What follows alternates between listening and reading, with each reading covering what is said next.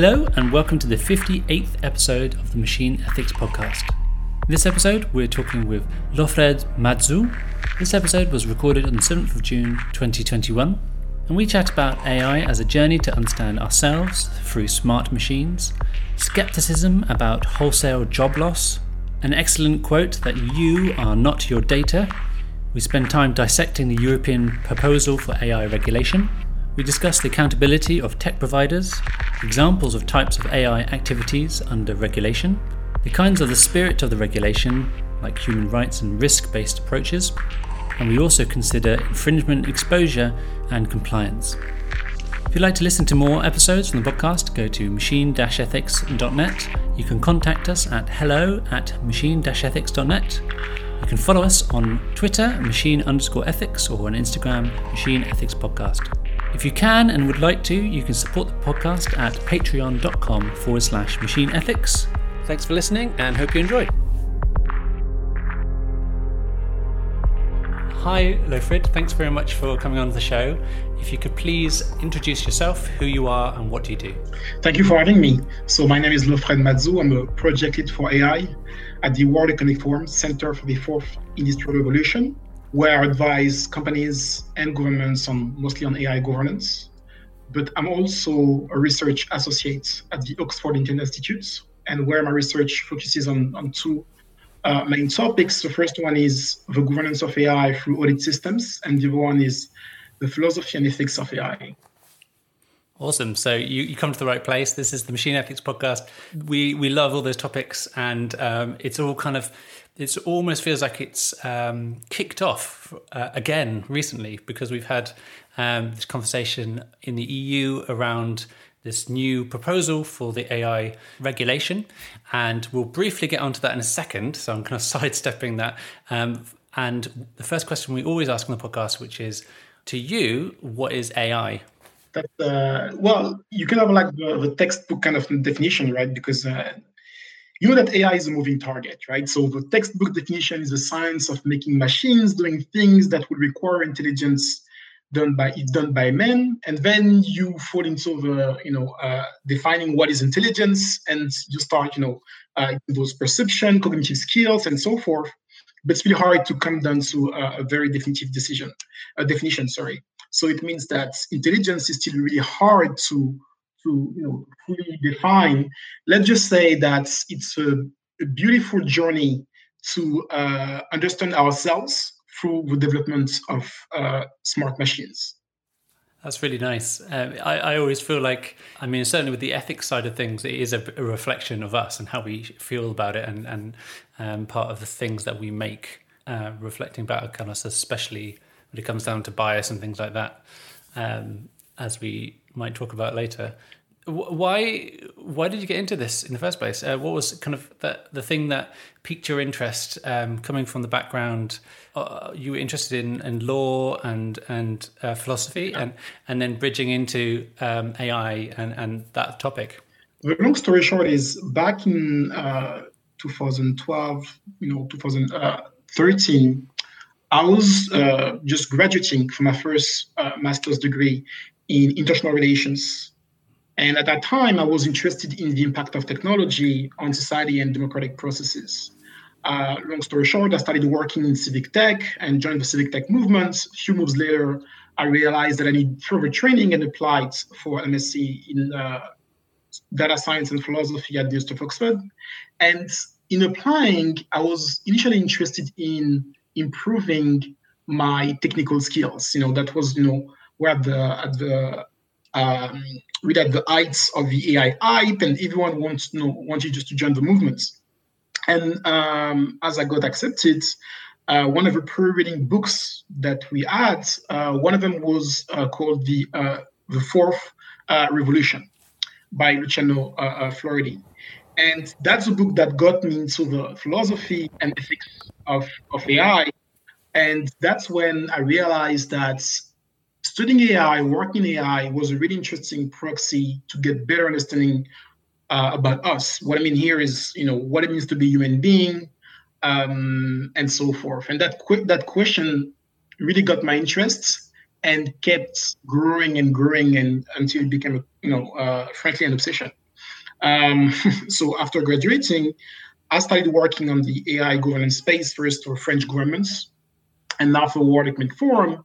But that philosophical question has remained there and has been the biggest drive for me ever since.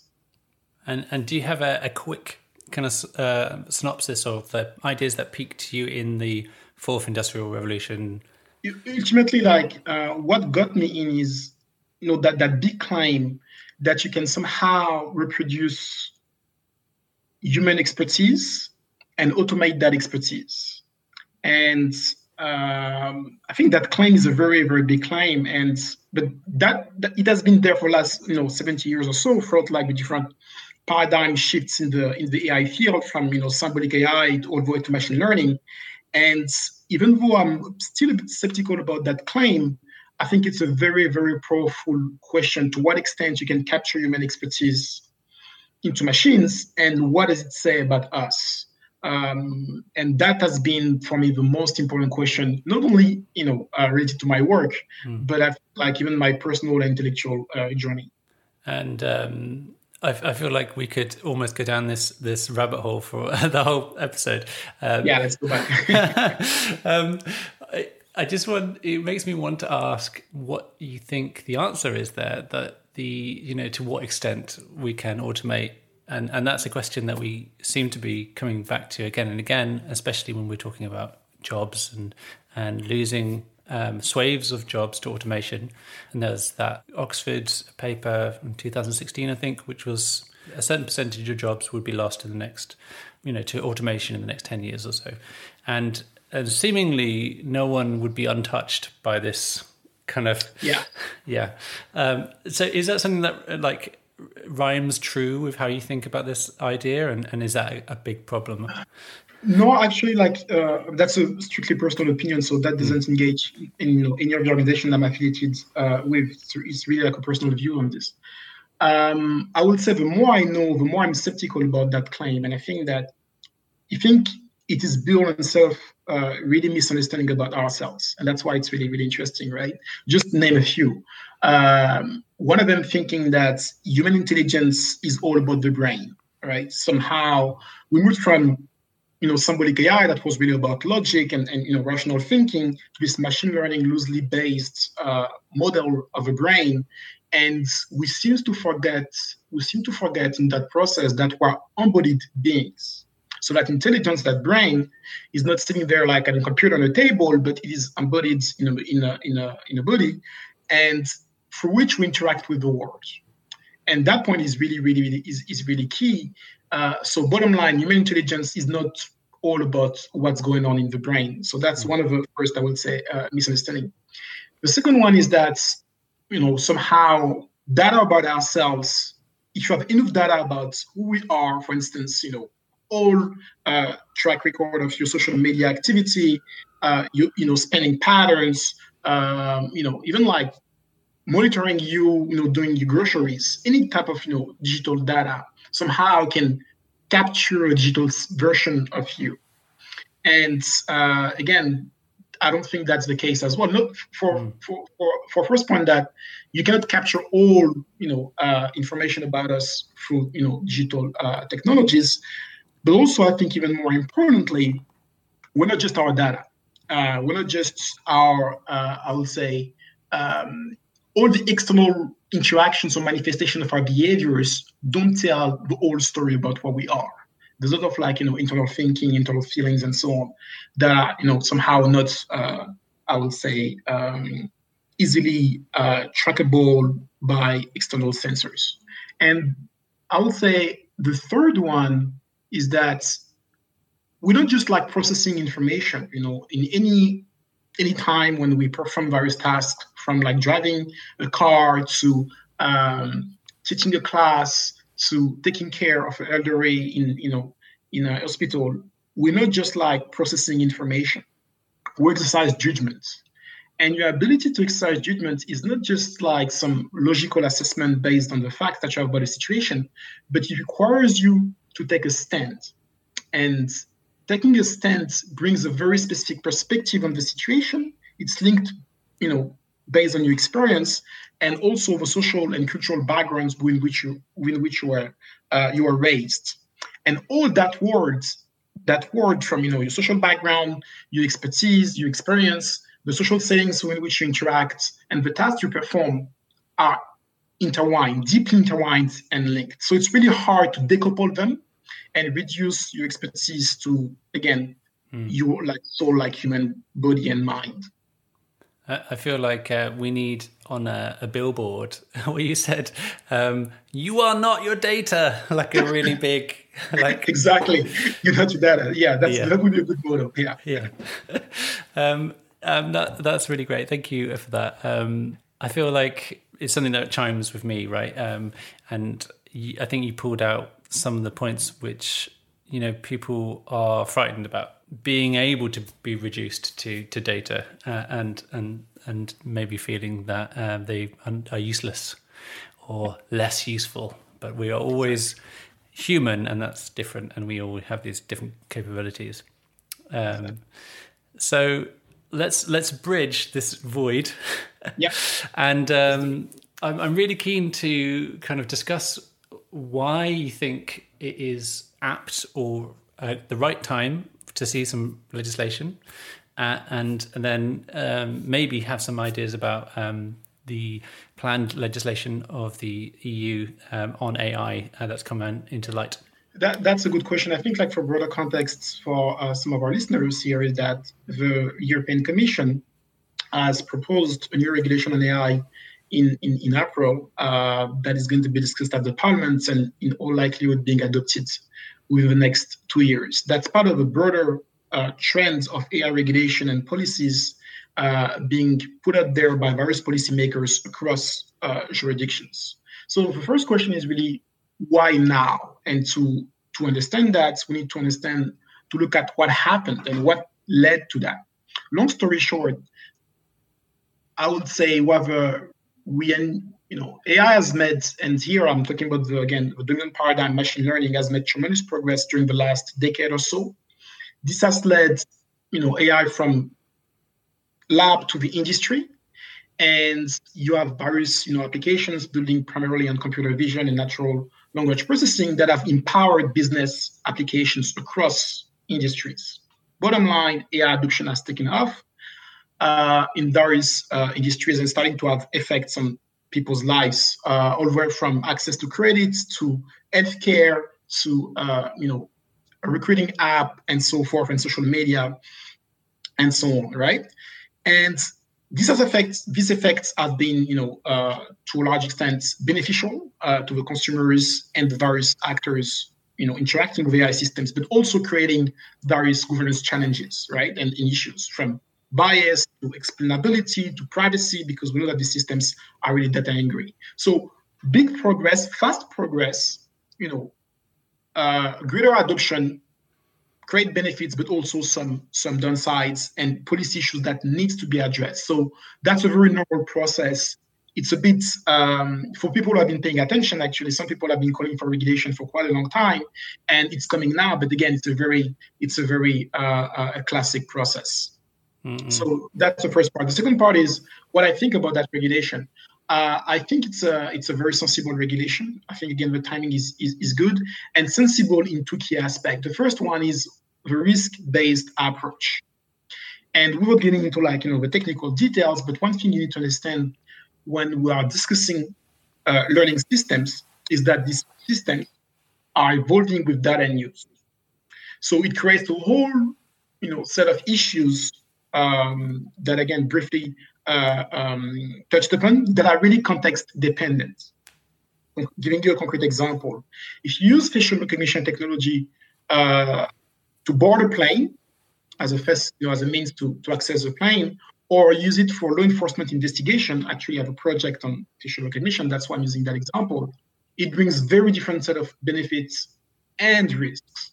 So if you want to govern or address some of the challenges or governance challenges, risks in you know any of these two use cases, you have to have a very contextual approach. Hence the risk-based approach, looking at how risk manifests in specific applications and addressing this risk in a very contextual manner. So that's that's uh, the the the good one.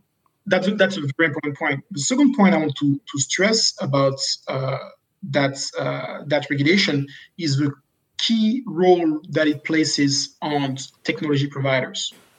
So, in terms of liability, there are primary liable actors concerned by the regulation, even though there are instances and again use cases in which uh, tech uh, users will have some some some some um, you know liabilities and requirements uh, to fulfill, but it really uh, insists on the accountability of tech providers, which I think is critical considering the the the, the reach uh, in our uh, in our economy now.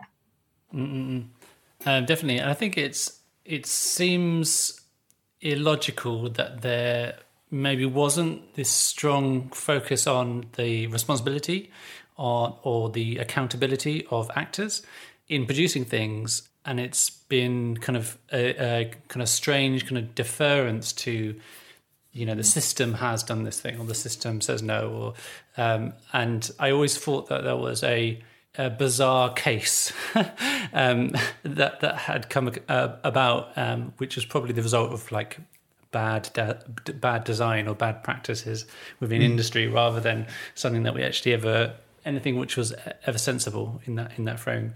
Um, so I'm really um, pleased that there was a, there is a focus on you know we are producing this service and product and we are accountable for the delivery of this product. Makes sense. That's how the world works generally. Um, but there's also this risk based approach. I feel like is it not like a context specific approach because risk based because you have like four level of risk the first one is what what they call uh, an acceptable risk and that's mm. You know these applications are probably going to be banned and here i'm thinking about the example that they're giving in the legislation on the proposal is uh, social uh, credit scoring which is uh, you know legal in over some in over part of the world but the eu wants to make it clear that this won't be uh, possible within the eu and in relation to uh, EU uh, citizens.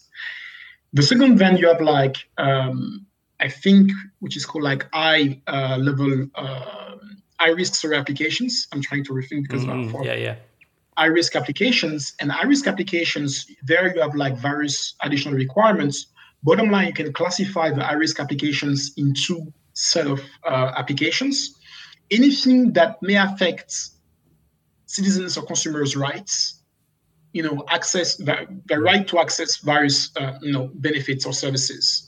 Think about recruiting access to employment, but also access to healthcare, access to education, and so on. So all these applications that may have fundamental effects on people's life chances, their ability to move across society, and their fundamental rights are subject to these additional requirements. And then on the other side, you have um, what we call uh, critical infrastructures, right?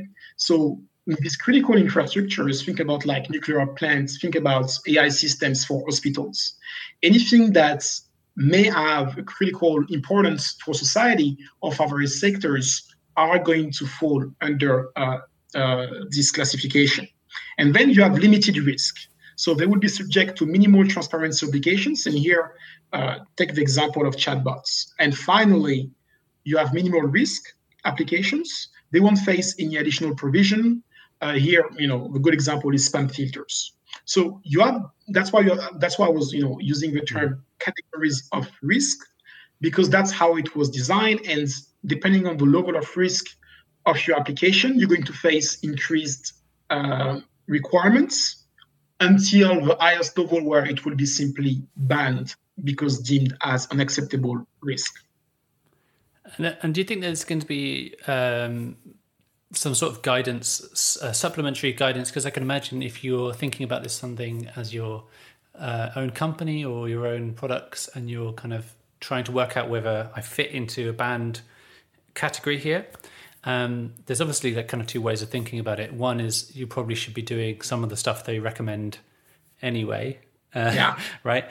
Um, and then there's also like you know making sure that you understand where your product lives in that categorization so do you think there would be a, a, a larger portion of examples um, of kind of types of activity almost Definitely. So um, one thing I think is really, really to have in mind is that that's a first draft. So it's likely to evolve across time and as it's going through the parliament. So that list of what are the of you know defining the applications that are deemed high risk, minimal risk, unacceptable risk is likely to evolve, mm-hmm. you know, through the democratic process. So that's really uh, uh, something to, to, to have in mind. Uh, the second thing is, as we get more information about the AI systems that have been deployed, it's likely as well, based on feedback and insight we gather across industries, to have again an evolution on that list, um, and also. And you know, because as we get more insight into, I don't know, like you know, AI systems being used in healthcare or other industries, again, that that list is likely uh, is likely to evolve. What I would always advise to companies, uh, the temptation is to try to have like a really, you know, arithmetic assessment of your regulatory exposure, looking at what your system does, what is the industry and you know vertical within which you operate, what is the likelihood to be somehow cut by the regulation. That's a sensible approach, and, and you know I wouldn't uh, I wouldn't oppose that. But I think it's also really important to understand the spirit of a regulation trying to grasp what the regulators are trying to achieve here and mm. take appropriate step, you know, to uh, build a system that are, you know, uh, similar or in accordance with that spirit, which is really this human rights centric approach. Again, I can further uh, elaborate on this, but that's that's also key advice. Don't just cut on the lists because that's going to evolve, and don't try to have just like a simple arithmetic assessment of you know regulatory obligations because that's going to evolve as well, uh, especially if you if you know through like uh, jurisprudence, but also as said, as we gain more information about the impact of AI systems across various industries. Yeah, that's a really good idea because obviously that you can do that today. You can assess kind of how you affect uh, norms and rights as opposed to you know fitting into this categorization, which may change. Um, and you know there might be new categories applied. It's it's all kind of in flux, I guess. There's there's a really interesting part of the proposal, which is a kind of a devil's advocate question here. They've left out a provision for governmental arms and things like that. So is there is there kind of a worry that um, you know it's almost like we are subjected to this overarching policy, which maybe the government isn't uh, subjected to, um, or is that kind of much a pessimistic view of? Uh, no, no, no, no, no. I mean, very important thing to say is like this. These uh, provisions will equally apply to AI systems being deployed for public uh, operations hmm. and governments. So that's that's something really, really important to stress out. It's not just for the private sector. It's going to apply equally for for government bodies. Okay, cool. Uh, maybe I misinterpreted. Um, I, I, think um, I think it was maybe warfare was exempt, but again, yeah, that, that's some like minor like, and then mm we can look at the, details of it. But you know, mostly that risk-based approach. That's my that's what I want to stress out. There may be specific, you know, uh, governments. Uh, I would say.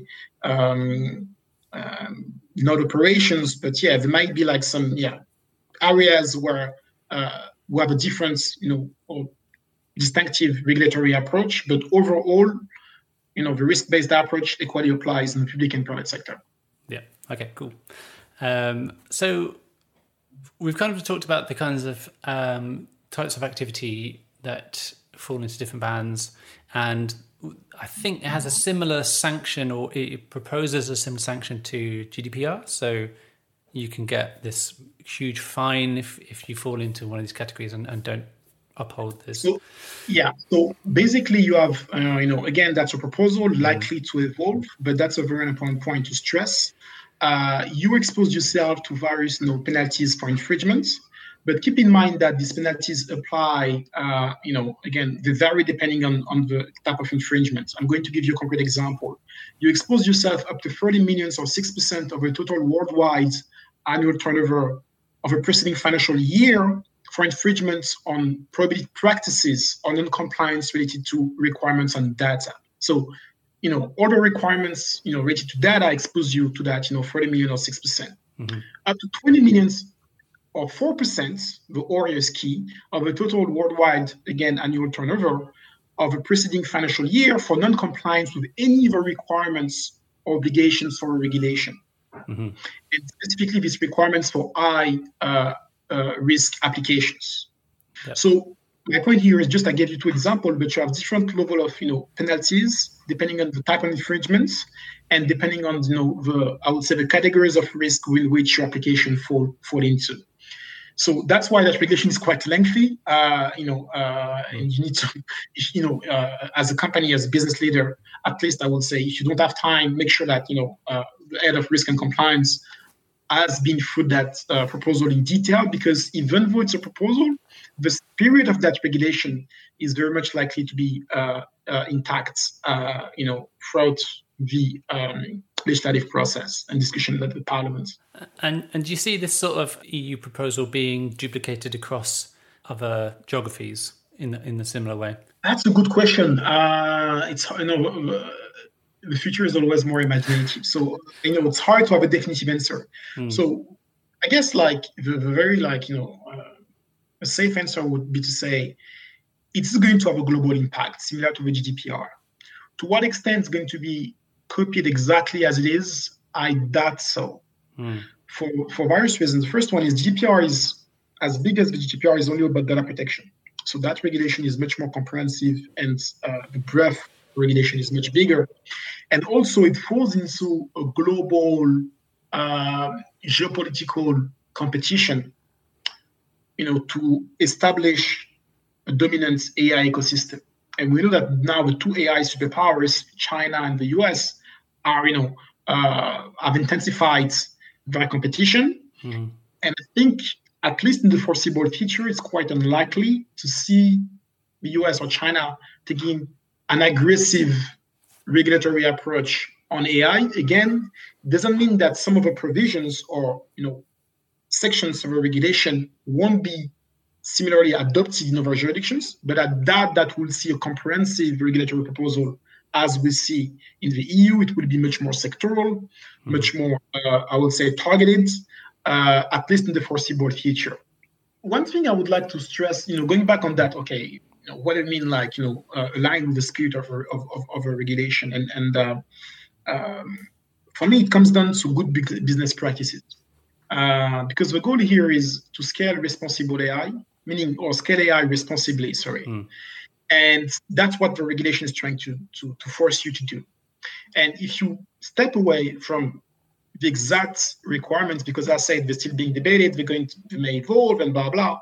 Mm. But you know, you go at the you know uh, underlying, I would say, uh, um, uh, trends and, and, and the really foundation of that of that regulation.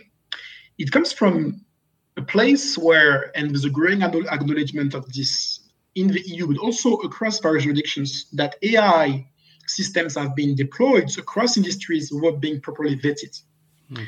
Very simply, is that in some instances, you know, we observed some, you know, bad outcomes because of some reckless deployments, or like uh, at least not thoughtful enough. I wouldn't say you know reckless to to to to you know um, not thoughtful enough, and it means that you need to build the appropriate governance processes to make sure that your system before going live is appropriately vetted. So again, what does it imply? It implies three core things. The first one is you need to document the lineage of your model and your system, sorry, more broadly. Mm-hmm. You need to know what training data, you know, were into uh, came into into its design what the, what was the definition of, of success? What were the stakeholders involved in that uh, design process? And need to document all the stages of that design process. So that's really, really important to keep track of this and at, at, at every level in a very granular, uh, I would say, uh, uh fashion. The second one is you need to really think carefully about your performance metric. Now, in the industry, we tend to assess the performance of models based on benchmark data sets. So put very simply, you have any task in computer vision or NLP, you, you find the benchmark data sets uh, that fits your task and you, you train your model on this. Once you pass a certain threshold, you kind of go live. The world being always more messy and complicated than you know the laboratory conditions, your model starts to mess up and some are like, you know, adverse effects. So even if it's really well trained, as I said, it involves data in use. So you're likely to face things like data drifts, uh, increased biases, and so on, right? So from the very beginning, you need to anticipate whatever risks that you make, you know, uh, your, your model may face as it's being deployed on the ground. And this often requires a broader definition of performance, which enables you to include other stakeholders' perspectives, consumer, vulnerable communities, civil society, and so on. And as you do this, you know, risk mapping comprehensively and can be done effectively, comprehensively doesn't mean slow. Mm-hmm. Really, really important. Uh, you get a better sense of what your model can and cannot do and what can you expect in terms of risk mitigation and build the right mitigation processes. The last piece is monitoring the behavior of your model while in operation. As I said, learning systems are dynamic systems and they evolve data and use. So even if you well-intentioned, the well, you know, the better thought through uh, model is likely to come short in many instances. So you need to monitor its behavior so as be able so as to be able to reestablish consistency with the intended use and requirements that you you know you introduced in the first place mm. as the system is being rolled out and used in the market. So again, you know, document the lineage, thoughtful and comprehensive risk mitigation uh, uh, strategies in place through multi-stakeholder process to map out what are these risks in the first place, and finally monitoring the behavior of your model. Whatever will be the final regulation, whatever will be the final mm-hmm. requirements, if you do these three things, likelihood is you will be much closer to regulate to, uh, to compliance, but more broadly, you will build trust with various stakeholders, consumer, citizens, and regulators. Yeah, definitely, and I, uh, I think those three things kind of really maximize kind of what you can achieve in a normal data science process you know. If you're already doing a certain amount of documentation you can increase that and you can put in the right things. If you're already um, doing risk management then you can work this you know i mean? It's not some, exactly. there's not loads of stuff which is kind of too alien in exactly. Yeah. Um is do you think there's i mean it, i'm going to ask this question again because I've, I've, I've i was going to ask two questions kind of fighting in my brain. If you were a small company, it, it, sounds almost like a monolithic task. Obviously, you can hire people like myself um, to uh, come and help you with this process. Um, so a bit of a naughty plug there, um, but and there's other people like myself and companies that can help you out. But if you wanted to go through this process, is there? Does it seem like it's sort of um, impossible for those small companies, or is you have to be a company of a certain size, or you have to be, um, you know, X, Y, and Z, you know, to yeah. to comply? What are, that's a good question. So, what are, what is the costs of, of, you know of implementing these processes? Um, two things. Uh, the first one is uh, before getting into like you know the costs themselves, the costs are going to go down as practices are being more ado- broadly adopted in the industry. Again, mm. trivial point, not that trivial. My point here is, is really important that we're going through a correction process. Again, systems were like, you know, um, put into, uh, into the market on prediction without being properly vetted. Mm-hmm. As, you know, we come to terms with some of these reckless behaviors, you have system properly being vetted and the cost of implementing this process go down, right? Because it becomes like industry standards, so to speak. Yeah. Uh, so you can account for you know you have like basically it fits within your financial sheets and as you, you, you gain investment and so on you know it comes it comes together the second thing is in relation to the regulation itself it's likely to have some threshold under which you're not subject to regulation similar to the gdpr so again i don't know what that what this threshold will be but uh, they want to make sure that they're not creating like you know markets barriers for smaller actors so Again, that risk has been uh, taken into consideration and likely to be reflected in the final adopted proposal. If I may ask, uh, add a third thing, going back to a point, people like you and other people, you know, at the forum as well, because we have many governance processes, um, the responsible AI startup ecosystem is blooming. It's blooming because, as I said, these needs are uh, going to be there for, you know, most companies doing AI, and some people will claim that because all companies are going to do AI, you multiply that and you have a sizable market. But you can get support and expertise on every element I've mentioned: risk mitigation, you know, uh, risk mitigation, risk management uh, processes. You can get, you know, help on um, privacy enhancing technologies. You can get help on um, model um, model monitoring. You can get help on uh, and which includes also explainability. Uh, and so on and so on and so on, right? So I, I won't name all of them, but the point is you can get that external support if you don't have the resources to do it internally, and uh, more and more actors out there to help you. Um, I do think, and if you're looking at the big actors, especially big tech, they are building this this expertise internally. So I think for the next in that second phase of correction, you're going to have uh, professional services and startups providing services to companies to build these governance processes. But as the industry mature, these processes will be internally managed and part of the day-to-day business operation of these companies.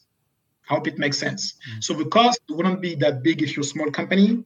If you pass, if you establish enough, you're still very much, you know, puzzled by the regulation. You can find expertise and help out there at the form of uh, a dozen of frameworks across uh, use cases, all the way to chatbot, to facial recognition, to HR, to um, um, which one like agriculture and, and and so on and so on. So places like us, but also you and other actors, you can find that expertise. So shouldn't be really worried. Feel free to reach out if you if you really you know struggling with this. Um, awesome. So uh, we're getting towards the end now. Is there?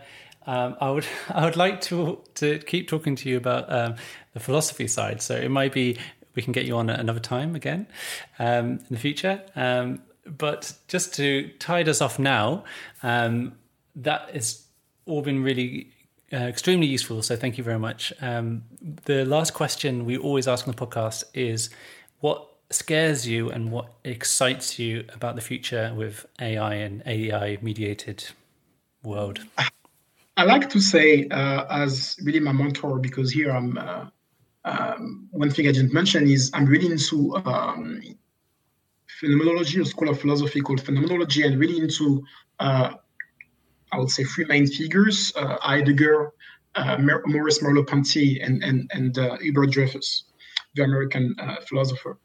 Um, one of the key insights of Dreyfus' work that spans across 50 years is that the biggest risk with AI is not the advent of superintelligence computers uh, taking over and you know these people concerned about this. Well, my point is at the very least, it's a very like sensible point to say that there is no thing in the current paradigm instead of the art in AI that make that can make you believe that somehow we're going to have like you know uh, supercomputers coming around anytime soon.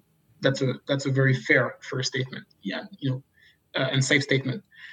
No, the biggest risk is the advent of sub-intelligent human beings. So, what is sub-intelligence? Well, it's human beings so deeply confused about what AI can do, capabilities and limitations, that they fail to appreciate what AI should do. What are the socially beneficial applications? And that's that very point hmm. ties back to our understanding of human expertise. Right? It's really hmm. important. If you fail to understand what makes human beings so unique and try to attribute human expertise and skills to machines and delegate more and more importance uh, decision making power, you set yourself for failure. And that failure is caused by your very confusion about variabilities, the capabilities, and limitations. And uh, in, in relation, you poor understanding of human beings. So that's for me the biggest and macro risk. And again, it seems like really like you know philosophical, but again, it mm. manifests on, on, on, on very concrete use cases. And as I always say, many of the governance challenges that we face are not just related to um, I would say failure system, but also misguided deployments. You know, uh, um, you know, it's, it's like you know, machine learning is really powerful, and you start to think that all human problems comes to machine comes down to machine learning. The truth is there are many valuable social and business problems that go way beyond like pattern recognition, because you know, deep learning comes down to pattern recognition. There's more to intelligence than pattern recognition. It's a really, really important to think to understand. What I'm more ex- most excited about um, we're going to to know more about ourselves. Again, I think like you know, by really, again, I'm simplifying here, but I've come to realize that there are two type of people obsessed with AI. On the one hand, people are really convinced that you know somehow I can get close to us and displace us, and you know, they really they may not be worried about it. They may be really excited about that, that that prospect, but very interested in the engineering process, interesting in you know what the machine you know uh, not only can do, but ultimately creating a machine that can somehow outperform us or or mimic us, right, to mm. extent, right. And now other people are like just using machines as a proxy to know themselves and know know us as human beings. I'm more in the second category. Again, it's it's an oversimplification. You'll have you know other people mm-hmm. mm-hmm. argue that they fall in, in, neither of categories, but I'm really more in the second one. Um, and again, uh, I'm going to give you a really concrete example. Uh, as we get into uh, more uh, predictive learnings or personalized learnings, that's that's going to bring a set of questions, interesting questions about what it means to be a teacher. What is teaching really all about?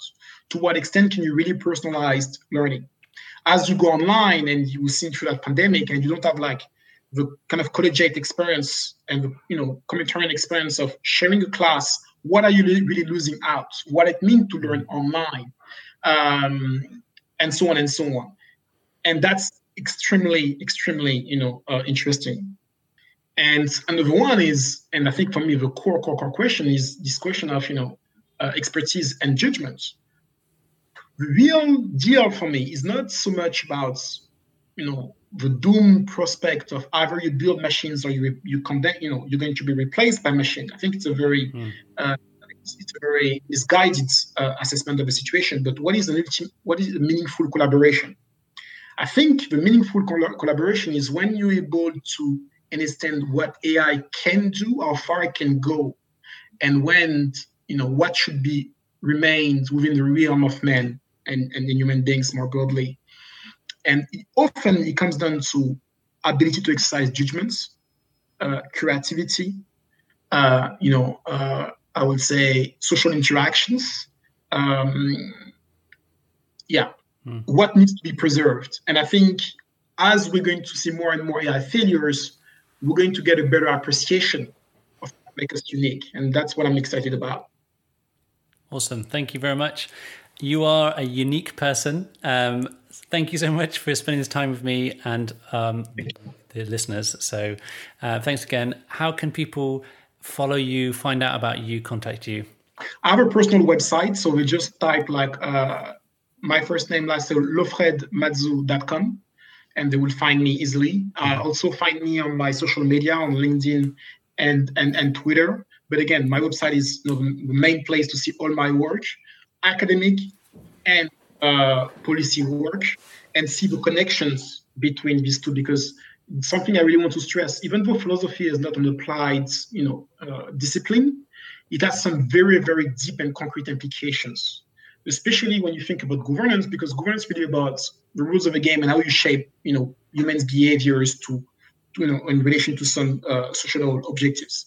Philosophy is really, really a powerful method to do that work. And I'm trying to make that connection of these links more obvious for people. Mm-hmm. And as I said, uh, it shouldn't, you know, I hope that most of the points we, we discussed here already were accessible and easy to understand, even to non-trained philosophers, because I do think that behind the jargon, there's a way to uh, unlock these insights to the benefits of everyone, and it doesn't need to be highly technical or really complex. I think we should come back and revisit and, and kind of investigate further uh, on this subject as well. That'd be awesome. Um, thank you. Thank you so much for your time, and uh, we'll speak to you soon. Thank you. Hi, and welcome to the end of the podcast. It was a pleasure to have Lofred on the episode.